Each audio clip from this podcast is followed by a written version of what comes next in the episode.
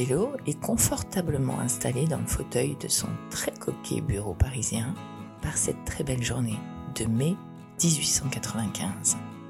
Un large sourire orne son visage comme ses yeux, qui fixent la fenêtre sans probablement rien voir de cette journée ensoleillée. Le soleil est bien plus présent dans son cœur. La lettre qui lui a fait tant d'effet est posée sur son bureau, mais après l'avoir lue une bonne vingtaine de fois, il n'a pas besoin d'y poser les yeux pour entendre résonner l'extrait qui lui vaut cette soudaine joie jamais égalée. « J'ai à vous adresser 1000 remerciements, cher monsieur Mariani, pour ce vin de jeunesse qui fait de la vie, conserve la force à ceux qui la dépensent et la rend à ceux qui ne l'ont plus. » Certes, le compliment est bien tourné. Il est de ceux qui lui font plaisir, quelle que soit leur auteur, mais c'est bien l'identité de celui-ci qui lui fournit ce moment de grâce à nul autre pareil et qui vaut à Angelo ce si large sourire. Victor Hugo. Le grand Victor Hugo s'est fendu de cette lettre dithyrambique et Angelo est comblé. Oh, il est habitué à ce qu'on lui vante son vin Mariani depuis des décennies. Les plus grands s'y sont déjà adonnés et Sophie, la mère d'Angelo, a elle-même atteint l'apogée du contentement quand le pape Léon XIII a fait savoir qu'il portait en toute occasion une petite fiole de ce breuvage, eut-il besoin d'un coup de fouet. Mais Victor Hugo, tout de même... L'esprit d'Angelo se plaît à reprendre le fil de sa vie à son départ, se remémorant combien il est né au bon moment et surtout au bon endroit. Si son père, François-Xavier, n'avait pas été apothicaire, aurait-il eu envie d'entamer des études en pharmacie ? Si l'Italien Paolo Mantegazza n'avait pas isolé à partir de la plante de coca la forme cristalline de la cocaïne, se serait-il passionné pour la plante péruvienne ? Et si, en 1863, cette cantatrice de l'opéra enrouée n'était pas venue à la pharmacie parisienne dans laquelle il travaillait acheter de ce vin de coca à la mode, que le jeune préparateur qu'il était alors n'avait pas, et s'il n'avait pas osé lui proposer à la place quelques gouttes de sa plus récente préparation, une infusion de 3 variétés de feuilles de coca dans du vin de Bordeaux, elle ne lui aurait pas dit d'Airchef « C'est excellent, vous m'enverrez 12 bouteilles », début de son commerce prospère. Car Angelo, né en Corse le 17 décembre 1838, avait quitté l'île de Beauté et l'officine de son père pour entamer ses études à Paris qu'il n'avait plus quittées. De formation en stage, Angelo avait continué de s'intéresser à ces breuvages pharmaceutiques appelés tonique, et en particulier à cette feuille de coca dont son maître à penser, Paolo Mantegazza, avait permis d'élucider quelques mystères. Le célèbre vin Mariani, dont même le grand Victor Hugo vantait les mérites aujourd'hui, était donc le résultat d'années de recherche pour Angelo, de succès, de construction d'usines et d'un marketing innovant qui en faisait aujourd'hui la référence mondiale du tonique à la feuille de coca. Ce tonique devait donner des forces à ceux qui le boiraient. En plus de cela, il aurait des propriétés antalgiques, ce qui est logique puisque les feuilles de coca contiennent de la cocaïne. En cette année 1895, le vin est à présent commercialisé dans une bouteille de 50 centilitres. 60 grammes de feuilles de coca sont macérées dans de l'alcool, probablement du cognac, puis dans du vin de Bordeaux où est ajouté 6% de sucre. Drogue légale, vendue aussi bien dans les pharmacies comme médicament que dans les bars comme apéritif, son vin contient entre 6 et 7 mg de cocaïne dans chaque bouteille, qui titre déjà 14 à 17% d'alcool. Tonique, probablement. Angelo a commencé comme tout le monde à inventer les mérites par des entrefilés dans les journaux. Et c'est quand il décide de faire appel à un dessinateur que les choses s'emballent. Des pages entières illustrées racontent les bienfaits de l'utilisation du vin Mariani. Et bientôt, Angelo utilise les citations des plus grands pour encourager tout un chacun à adopter sa décoction. Angelo édite même des albums de ses pages de journaux, 14 au total, qui font de son vin ce phénomène populaire, mais également notable dans le monde sportif, comme auprès du gratin. N'a-t-il d'ailleurs pas gagné ses lettres de noblesse aux États-Unis lorsque le vin Mariani est administré en 1884 au président américain Ulysses Grant, atteint d'un cancer de la gorge en phase terminale ? Il n'a pas sauvé le président, certes, mais il aura permis de soulager suffisamment ses souffrances pour permettre au grand homme d'achever la rédaction de ses mémoires. Alors, bien sûr, qui dit succès dit copie.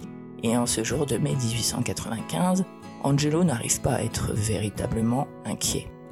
La coca des Incas et le vin des Incas, par exemple, ou même ce French wine coca du pharmacien américain Pemberton, qui l'a bien inquiété un temps, jusqu'à ce que la prohibition oblige Pemberton à retirer l'alcool de sa préparation en 1886. Angelo avait été soulagé, il faut l'admettre, de savoir que son homologue américain ne lui ferait plus jamais d'ombre.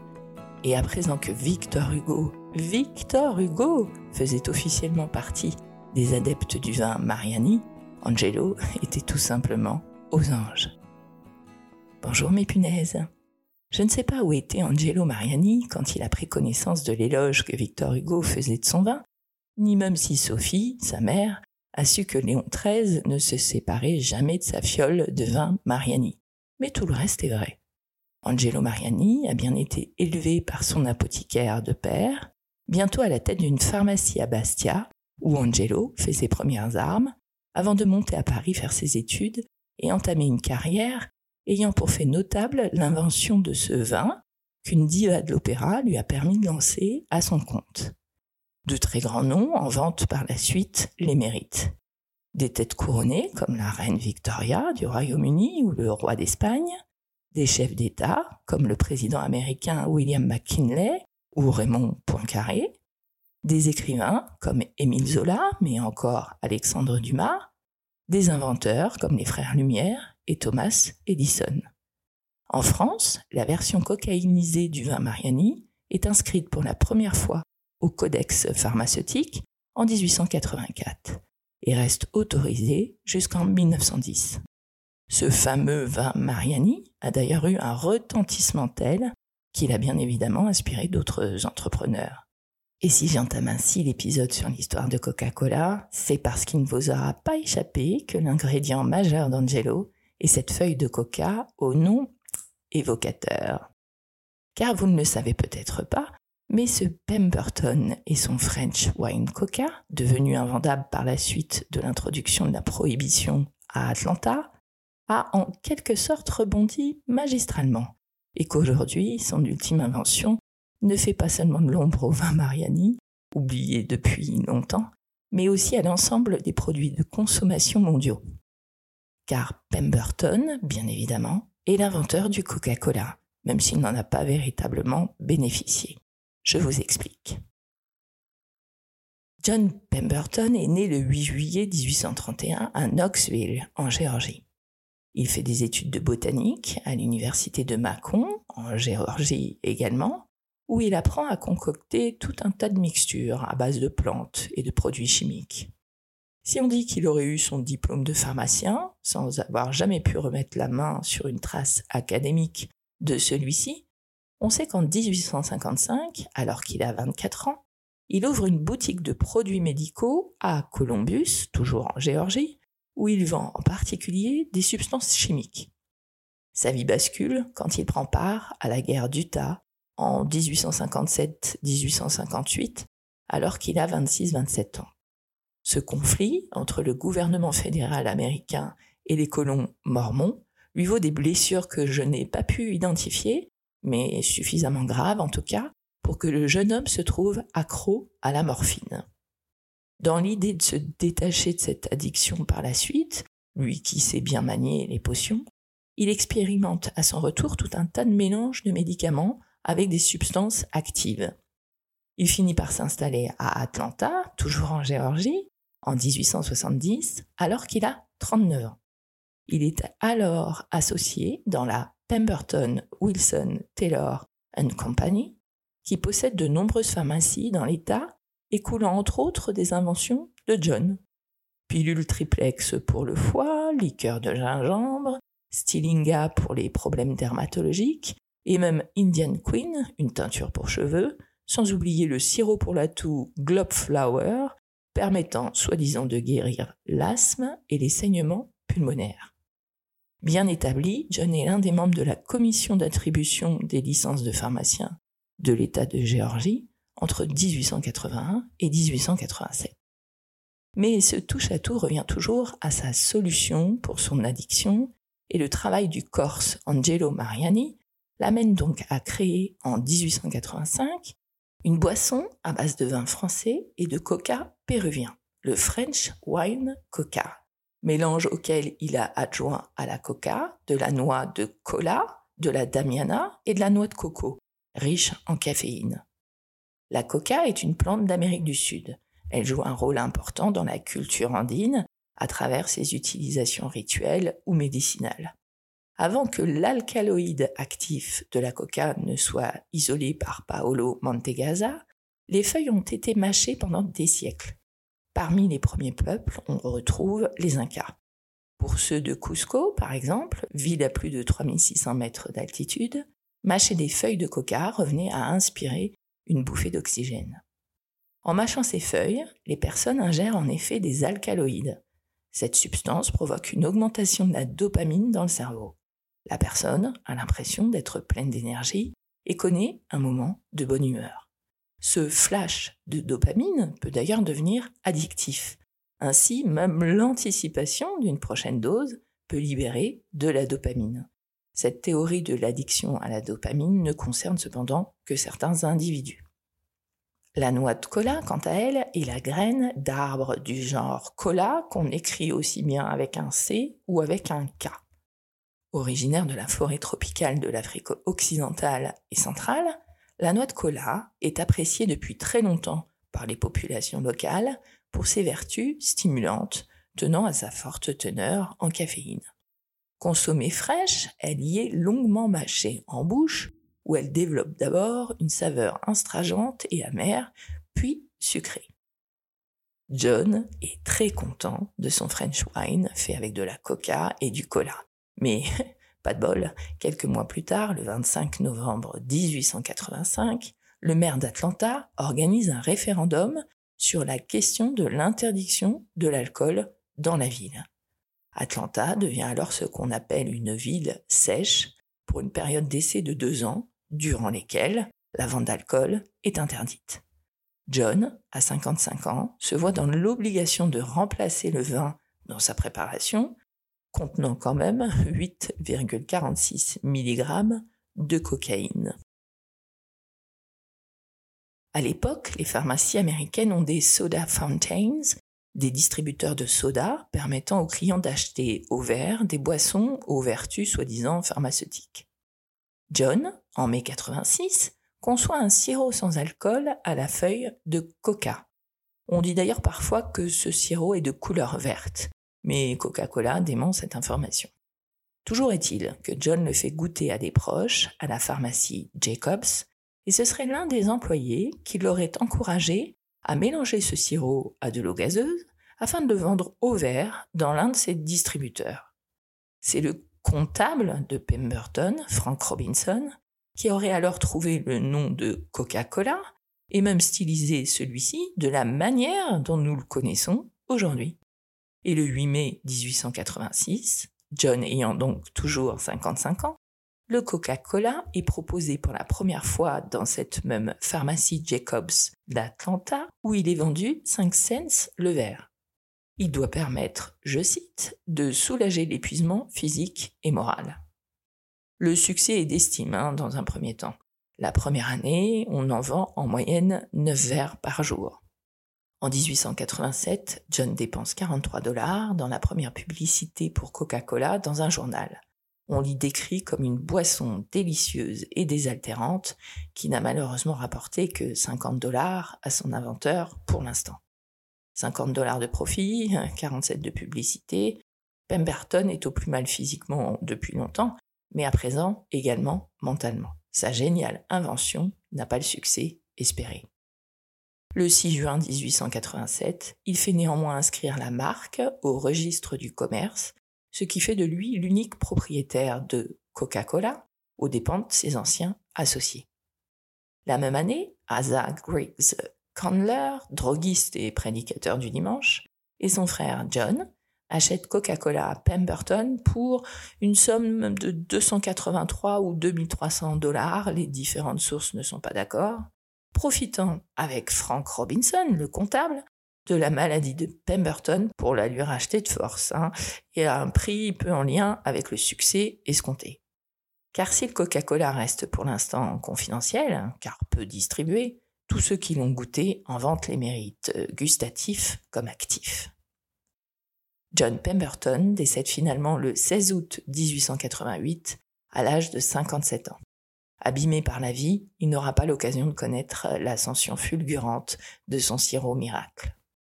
Car après le rachat, Asa Candler va tracer la voie du succès national de Coca-Cola. Dès la première année, les gains en capital s'élèvent à 100 000 $. Candler, fort du brevet sur la marque commerciale, fonde The Coca-Cola Company en 1891 et met au point un système ingénieux pour distribuer le Coca-Cola aux 4 coins des États-Unis. Les partenaires locaux recevront le concentré qu'ils n'auront plus qu'à mélanger de l'eau gazeuse, embouteiller et vendre. Le Coca-Cola est ainsi mis en bouteille pour la première fois en 1894 par Joe Bidenham dans l'arrière-salle d'une fabrique de confiserie à Vicksburg, dans le Mississippi cette fois-ci. Cette formule de franchise a permis de bâtir un solide réseau d'entreprises nationales et régionales. En 1895, dans son rapport annuel, Asa Candler déclare que la boisson Coca-Cola est vendue et bue dans chaque État et territoire des États-Unis. Gros succès quand même en seulement 7 ans. Ce succès est dû au goût du Coca-Cola, comme aux effets qu'il provoque, mais aussi à la stratégie marketing intensive et audacieuse de Candler. En 1892, le budget marketing de l'entreprise est de 11 000 $, ce qui n'est pas rien à l'époque, surtout pour une entreprise qui se monte. Dès 1894, le Coca-Cola est promu sur divers objets, comme des verres, des calendriers, des peintures murales, des horloges, etc. En 1901, le budget publicitaire dépasse les 100 000 $ pour la toute première fois. Et dès 1911, ce même budget publicitaire dépasse alors le $1 000 000.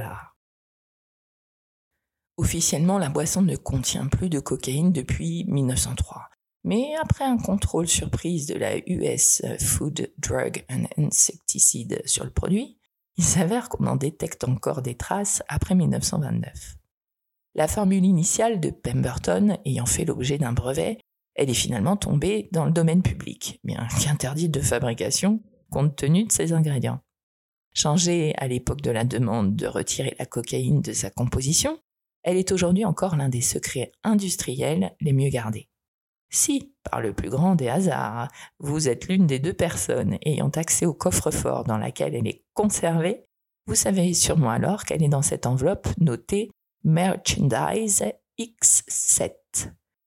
La fiche officielle du produit annonce simplement de l'eau gazifiée, du sucre, sirop de maïs à haute teneur en fructose ou saccharose selon les pays, le colorant caramel E150D, de l'acide phosphorique comme acidifiant, des extraits végétaux et un arôme caféine. Néanmoins, d'après William Raymond, auteur du livre Coca-Cola, l'enquête interdite, on peut trouver sur Internet, et d'ailleurs dans son livre, la recette de la boisson, comprenant notamment un mélange de sucre, d'acidifiant, je vous passe les E338, 330, 290 et finalement je vous les donne, d'huiles essentielles stabilisées par un émulsifiant ou par la gomme arabique E414, de caféine, de vanille et du colorant caramel E150D au sulfite d'ammonium. Il s'agit là donc d'un secret qui ne concerne finalement que le procédé de fabrication. Pour ce qui est des ingrédients, des chimistes ont une liste parfaitement quantifiée depuis l'invention des techniques de chromatographie, méthode physico-chimique, qui sert à séparer les différentes substances présentes dans un mélange. Chaque fabricant sous licence de la boisson reçoit à présent le concentré en poudre dans de gros flacons et se contente d'y ajouter l'eau, le sirop de fructose et le gaz. Comme l'eau n'a pas tout à fait le même goût dans les différentes régions, celle-ci est nanofiltrée afin de l'harmoniser. On peut trouver que le goût du Coca-Cola varie entre différents pays, et cela n'est dû qu'à une différence de dosage dans les recettes. Par exemple, la boisson en Espagne sera plus sucrée qu'en France. La composition du Coca-Cola varie en effet en fonction des réglementations applicables dans chaque pays et parfois des habitudes de ce même pays. Dans des pays comme la Bulgarie, la Roumanie, la Slovaquie et la Hongrie, des sucres moins chers sont utilisés, comme l'isoglucose, un glucose d'amidon de maïs, accusé de favoriser l'obésité et le diabète. Cependant, aucun lien de causalité n'a aujourd'hui été démontré entre la consommation d'isoglucose et l'apparition de l'obésité, les spécialistes s'attachant à dire que l'origine de cette maladie est multifactorielle. Au Mexique, du sucre de canne est utilisé, au lieu du sirop de maïs à haute teneur en fructose. Selon ses consommateurs, ce changement donnerait à la boisson un goût plus naturel. L'effet stimulant originel était donc alors produit par les feuilles de coca et par la caféine des noix de cola. La technologie a désormais supprimé toute trace de cocaïne, bien évidemment, tout en utilisant, néanmoins, toujours des feuilles de coca. 159 tonnes de ces mêmes feuilles de coca ont été achetées à la Bolivie en 2002 pour subir une décocaïnisation. La caféine subsiste avec un taux réduit pour que la boisson conserve sa dimension stimulante. La saveur particulière du Coca-Cola provient principalement du mélange de sucre et des essences d'orange, de citron et de vanille. La société Coca-Cola est d'ailleurs le plus grand consommateur mondial d'extraits de vanille naturels. Ainsi, quand une nouvelle formule fut utilisée en 1994 pour le New Co, l'économie de Madagascar s'écroula. L'origine de cette décision du New Coke serait des tests en aveugle montrant que les gens préfèrent la boisson concurrente Pepsi-Cola. Le Pepsi utilise plus d'essence de citron, moins d'essence d'orange et la vanilline à la place de la vanille. La nouvelle boisson, nommée donc New Coke aux États-Unis, est testée en aveugle et se trouve préférée à la recette originelle. Malgré ces tests concluants et une très grosse campagne publicitaire, la nouvelle recette est un fiasco commercial. Le 10 juillet 1985, la société relance l'ancienne formule sous le nom de Coca-Cola classique. Le résultat est surprenant. Les ventes totales des deux boissons sont plus importantes. Parce qu'une stratégie d'évolution de la formule du produit étalée sur le temps aurait probablement été plus efficace, certains suspectent que la société a volontairement orchestré ces changements abrupts afin de présenter un nouveau produit qui revivifierait l'attrait pour la ligne classique. Le président de l'entreprise à l'époque, Donald Keough, répondra « Nous n'étions ni assez intelligents ni assez stupides pour cela ». Il s'avéra ensuite que l'opération visait principalement à libérer la firme d'engagements tarifaires contraignants avec ses clients du marché de gros.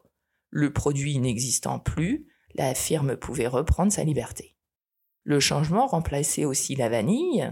Coca-Cola achetait alors 50% de la production de vanille de Madagascar par de la vanilline, moins chère, à l'instar de Pepsi.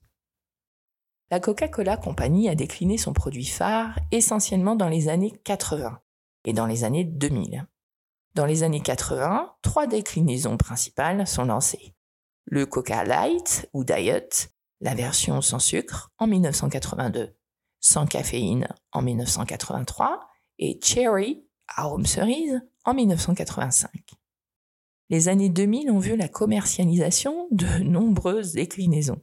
Standard et Light Lemon avec un arôme citron, vanille en 2002, Light Lime, arôme citron vert, Raspberry, arôme framboise, Zéro, un autre sans sucre en 2005, Black Cherry Vanilla, mélange d'arômes cerise noire et vanille. Le Coca Black, arôme café, arrêté depuis car produit trop de niches n'ayant pas trouvé sa cible. Et Citra, arôme agrumes en 2006. Light Orange Sanguine en 2007. Par la suite, le Coca Life, à teneur réduite en sucre, avec 30% de stevia, puis 40% dans la version 2, est mis sur le marché en 2013.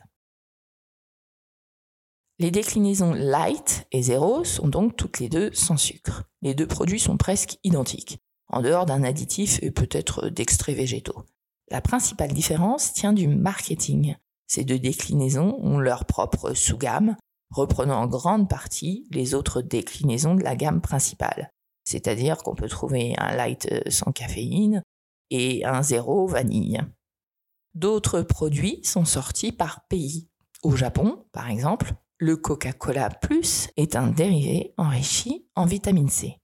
À l'instar du Coca-Cola Light, la boisson ne contient pas de sucre et est sans calories. La présence de vitamine C et son faible taux de sodium lui donnent un léger goût citronné. Ce produit est sorti au Japon le 5 janvier 2009. Quant au green tea, c'est donc un dérivé de la boisson, au thé vert. La présence de ce dernier ingrédient induit celle de catéchine, censée fournir à la boisson un intérêt sur le point de vue de la santé et constituant un argument de vente clé. En 2012, les deux seuls pays où le Coca-Cola ne peut être commercialisé, du moins officiellement, sont la Corée du Nord et Cuba, en raison de l'embargo commercial auquel ils sont soumis de la part des États-Unis, respectivement depuis 1950 et 1962.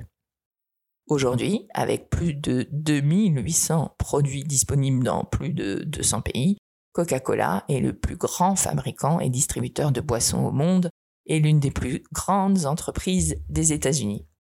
Quant à ces 2800 produits, ce ne sont pas tous des variantes, bien sûr, de Coca-Cola. Qu'importe le flacon pourvu qu'on ait l'ivresse ? La tradition populaire associe la forme de la bouteille de Coca-Cola aux courbes de l'actrice Mae West, qui était célèbre à l'époque. En réalité, elle n'est pas inspirée de la morphologie féminine. Jusqu'en 1915, toutes les bouteilles de Coca-Cola arboraient des lignes droites, disons, et se ressemblaient énormément comme elles ressemblaient à celles de la concurrence, étant de ce fait facilement imitables. Pour remédier à cette situation, la société a décidé d'organiser un concours visant à unifier le design des contenants. L'un des participants, Alexander Samuelson, a alors recherché des illustrations des ingrédients du coca. La forme de la cabosse du colatier a retenu son attention. Il s'en est inspiré pour concevoir la bouteille profilée du Coca-Cola. Car l'image est primordiale pour Candler. Il intensifiera et prendra des initiatives marketing qui affecteront durablement la culture américaine, puis mondiale. Au début du XXe siècle, Coca-Cola s'appuie par exemple sur des images de jeunes femmes élégamment habillées pour vendre ses boissons, les fameuses pin-up. D'autre part, l'entreprise comprend très tôt les retombées médiatiques qu'elle pourrait tirer des événements sportifs. Dès 1907, The Coca-Cola Company démarre sa longue tradition de collaboration sportive avec une série de publicités présentant des joueurs de baseball. Elle est présente sur les Jeux Olympiques, depuis les Jeux Olympiques d'été de 1928 à Amsterdam. Cette qualité de partenaire historique du mouvement olympique n'est d'ailleurs sans doute pas innocente dans le choix de la ville d'Atlanta pour l'organisation des Jeux Olympiques d'été de 1996. Et en 1998, Coca-Cola annonce un partenariat de 100 ans avec la NBA, l'association de basket américaine.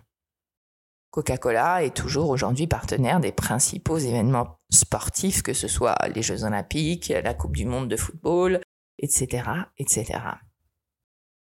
La publicité Coca-Cola est ensuite fréquemment créditée pour avoir popularisé et standardisé l'image du Père Noël moderne, avec sa barbe blanche, ses habits rouges, son pantalon et sa tunique doublée de fourrure blanche, grâce à l'illustrateur Adon Sunblom, qui est désigné en 1931 par l'entreprise d'Atlanta pour créer un nouveau Santa Claus plus commercial et surtout inviter le consommateur à boire du Coca-Cola en plein hiver.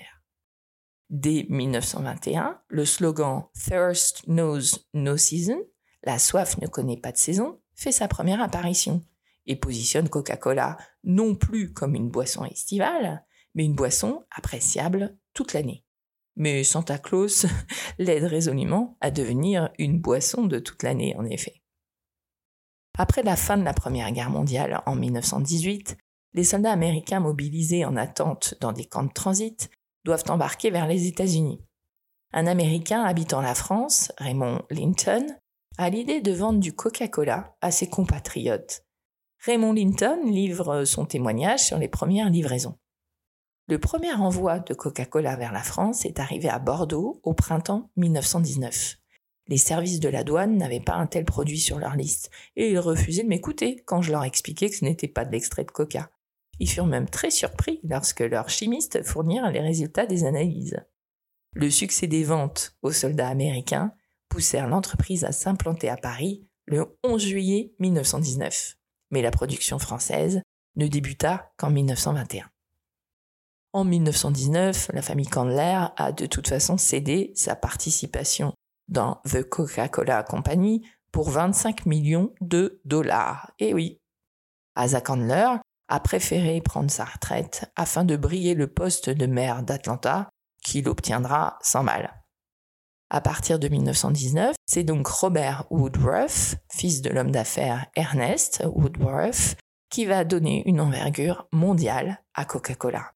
Il restera une 60aine d'années à la tête de l'entreprise et connaîtra bien des aventures. En 1926, le département des affaires étrangères de Coca-Cola est créé afin d'exporter du sirop concentré à des embouteilleurs outre-mer. L'Allemagne, la Belgique, les Bermudes, la Chine, la Colombie, l'Espagne, Haïti, l'Italie, le Mexique, les Pays-Bas figurent parmi les pays qui se mettent alors à embouteiller du Coca-Cola.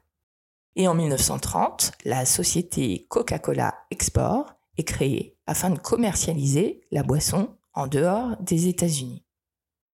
Jusqu'à la Seconde Guerre mondiale, l'Allemagne du Troisième Reich représente le second marché de la compagnie Coca-Cola après les États-Unis, avec une production de plus de 100 millions de bouteilles.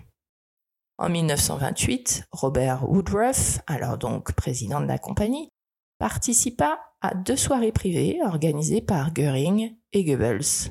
Son séjour allemand dépassa donc le cadre de la banale visite de courtoisie aux dignitaires d'un pays au marché important. Max Keith, responsable de la compagnie en Allemagne et proche du pouvoir politique, ainsi que Nicholas Rooks, directeur des ventes outre-Atlantique, plaçaient des publicités pour leur soda dès qu'un magazine mettait le Führer en couverture, mais aussi dans les pages de Die Wehrmacht, le périodique de l'armée allemande, ou encore à la radio, où le jingle Coca-Cola est souvent le premier spot publicitaire suivant le Reichsrundfunk, le journal d'information du Troisième Reich. En 1937, Coke est d'ailleurs l'une des attractions d'une exposition berlinoise à la gloire des ouvriers du Reich. À cette époque, la firme entreprend une stratégie d'expansion et pour la compagnie, le marché européen se doit de poursuivre son commerce, même pendant la guerre.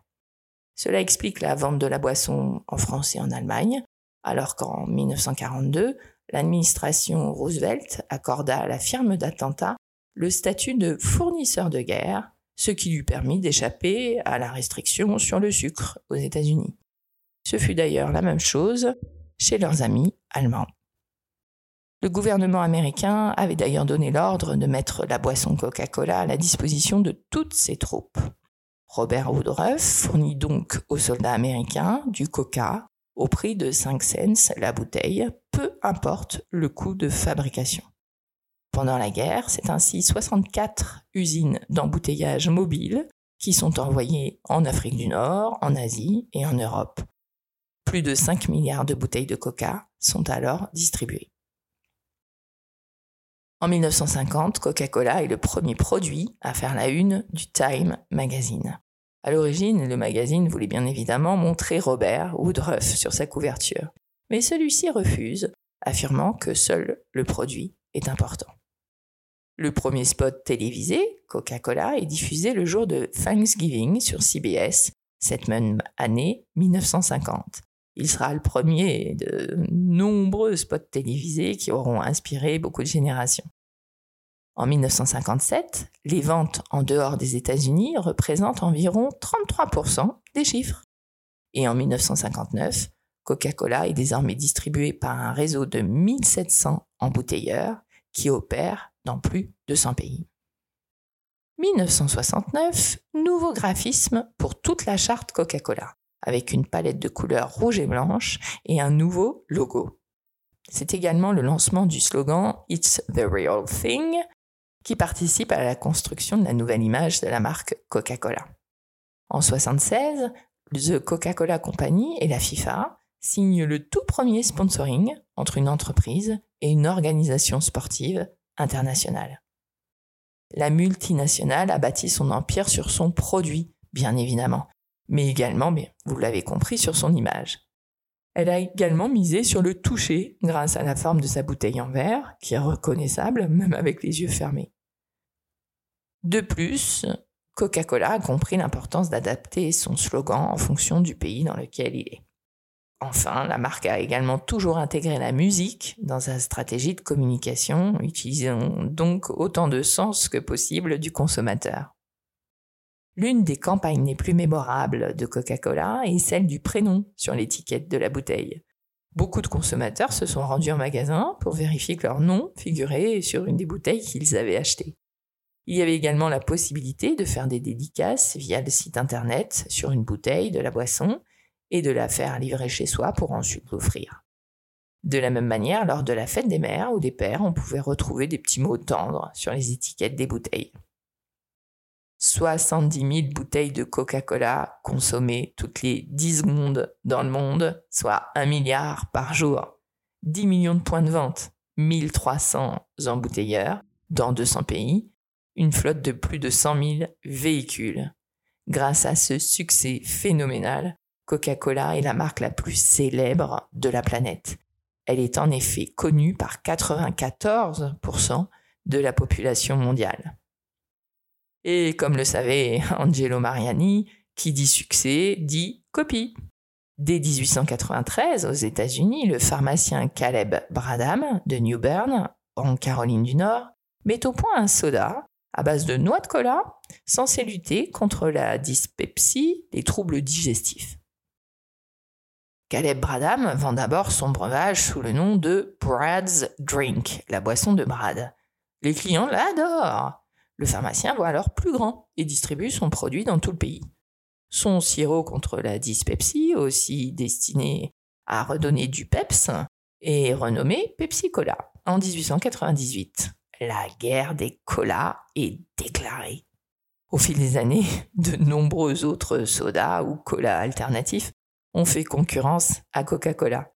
Ils incluent notamment le Montagna Cola en Haute-Savoie et en Savoie, le So West Cola dans le sud-ouest de la France, le Braise Cola bien sûr en Bretagne, Auvergnat Cola en Auvergne, le Cola Occitan en Languedoc-Roussillon, le Beeper Cola, Cola Basque, le Corsica Cola, mais aussi le Virgin Cola et tout un tas d'autres colas. Comme les autres sodas, l'importante teneur en sucre de ces boissons les pointe comme un des facteurs favorisant l'augmentation de l'obésité de la population, en particulier chez les enfants. Combinés à leur importante acidité, les colas favorisent également les caries dentaires. Un Coca-Cola normal, celui qui contient du sucre, contient un peu plus de 100 grammes de sucre et 420 kcal par litre. L'acide phosphorique, incorporé au taux de 0,05%, confère au coca un pH de 2,48. Il faut savoir que l'ingestion répétée d'acide phosphorique est connue en médecine pour entraver le bon fonctionnement des reins et favoriser les calculs rénaux. Des chercheurs américains ont interrogé 500 personnes pour lesquelles une insuffisance rénale a été récemment diagnostiquée.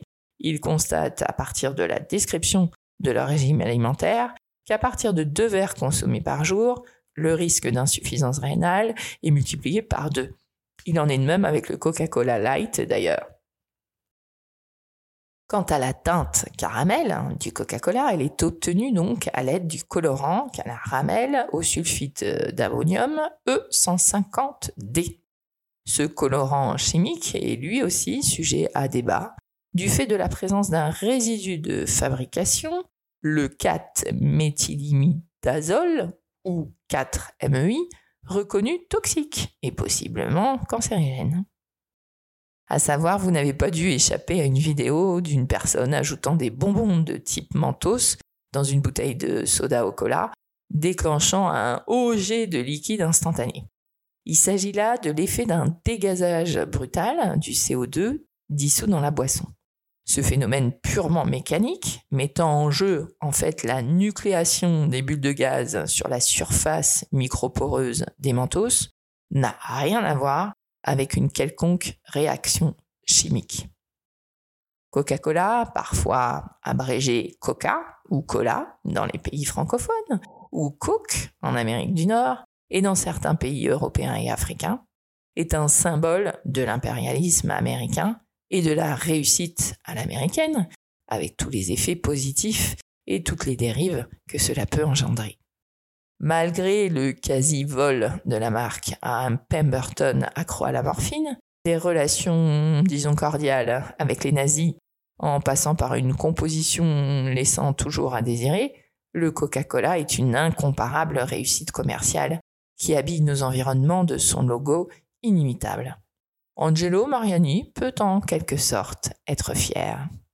À bientôt mes punaises, prochain épisode, mais c'est quoi cette histoire de marée punaise ?